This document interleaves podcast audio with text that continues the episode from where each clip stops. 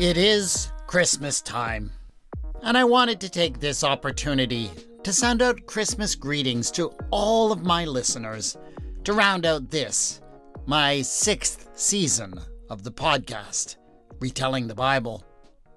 So, let me read for you this very special and very historical Christmas proclamation.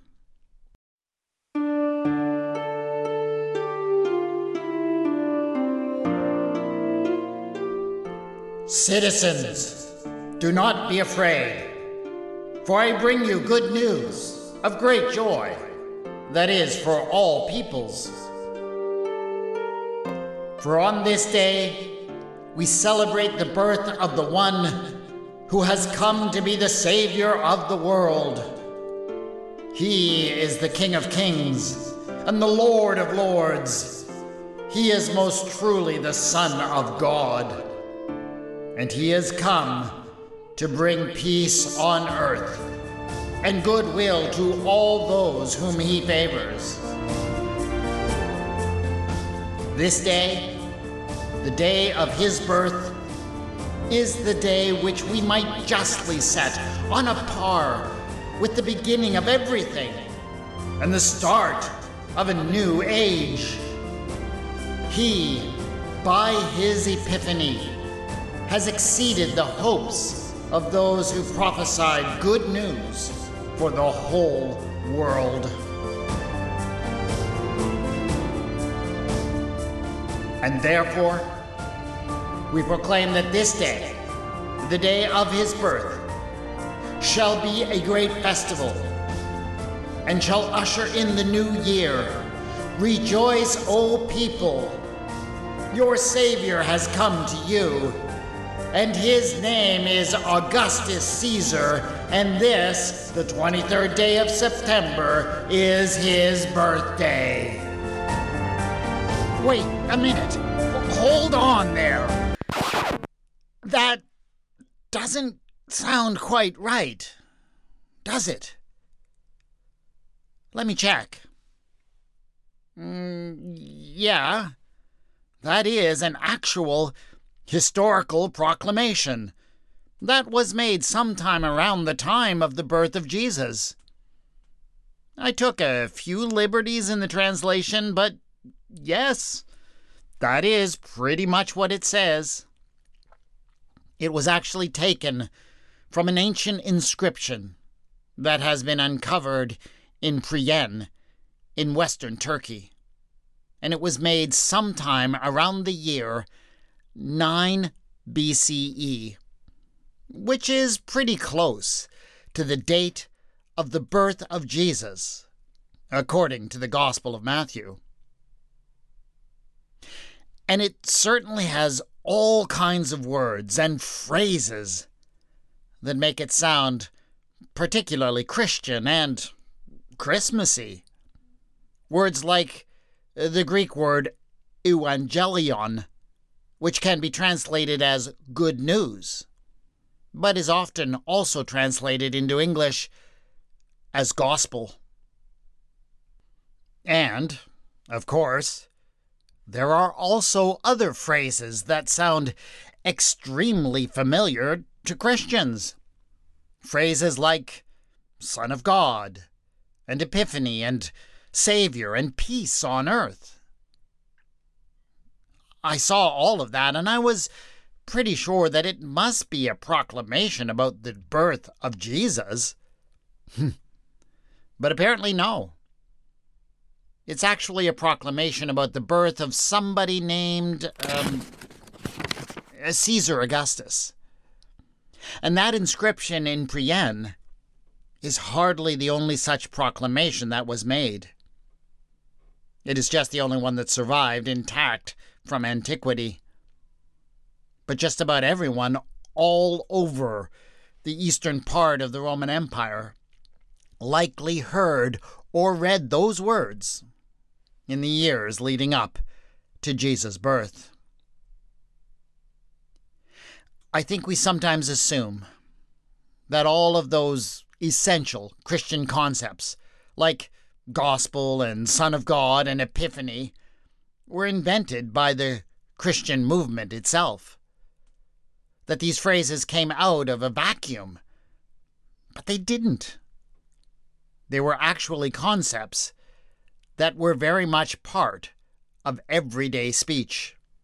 A gospel, for example, was a common name for a proclamation. In particular, the proclamation of the beginning of a new ruler's reign or the foundation of a kingdom. All of the Roman emperors claimed for themselves the title of Son of God in Greek. The title was a little bit different in the Latin language of the Western Empire, but it meant pretty much the same thing. And peace on earth, well, that was the whole reason for why there were emperors at all. The emperors, and especially the one called Caesar Augustus, only had the position because they had brought peace on earth by defeating and subjugating all those who opposed them. None of these concepts were created by Christians. What they did was take the concepts that were already out there as essential parts of the public domain and spin them in some radical new ways, giving them new meanings and applications. They retold the story of those common ideas.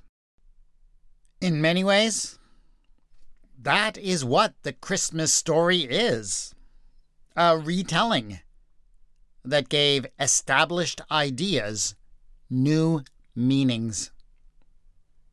I imagine that you won't be surprised that I think that storytelling like that is still an important activity. So, next time you hear the story of the birth of Jesus, remember what they were doing and why.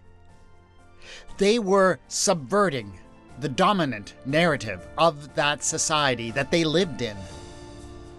So now, here is a Christmas proclamation that uses some of those same words but that means something oh so very different.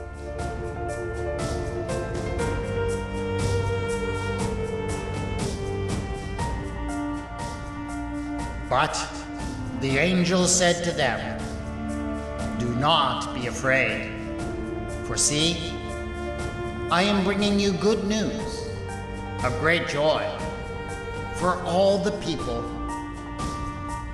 to you is born this day in the city of David a Savior, who is the Messiah, the Lord. And this will be a sign for you. You will find a child wrapped in bands of cloth and lying in a manger. And suddenly there was with the angel a multitude of the heavenly host praising God and saying, Glory to God in the highest heaven, and on earth peace among those whom he favors.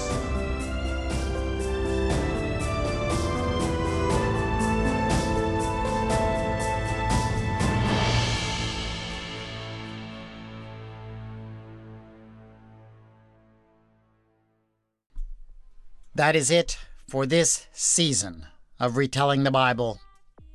Join me in a couple of weeks when we begin our new seventh season. In the meantime, for those who celebrate Christmas in whatever way you celebrate it, let me share my wish that it will be merry. If you celebrate in other ways or not at all, I wish you many blessings. The theme music for the podcast is Ah Da by Kevin MacLeod, and the mood music for this episode is God Rest Ye Merry Celtishman by Alexander Nakarada. The music is licensed under the Creative Commons and can be found at filmmusic.io. Sound effects come from zapsplat.com.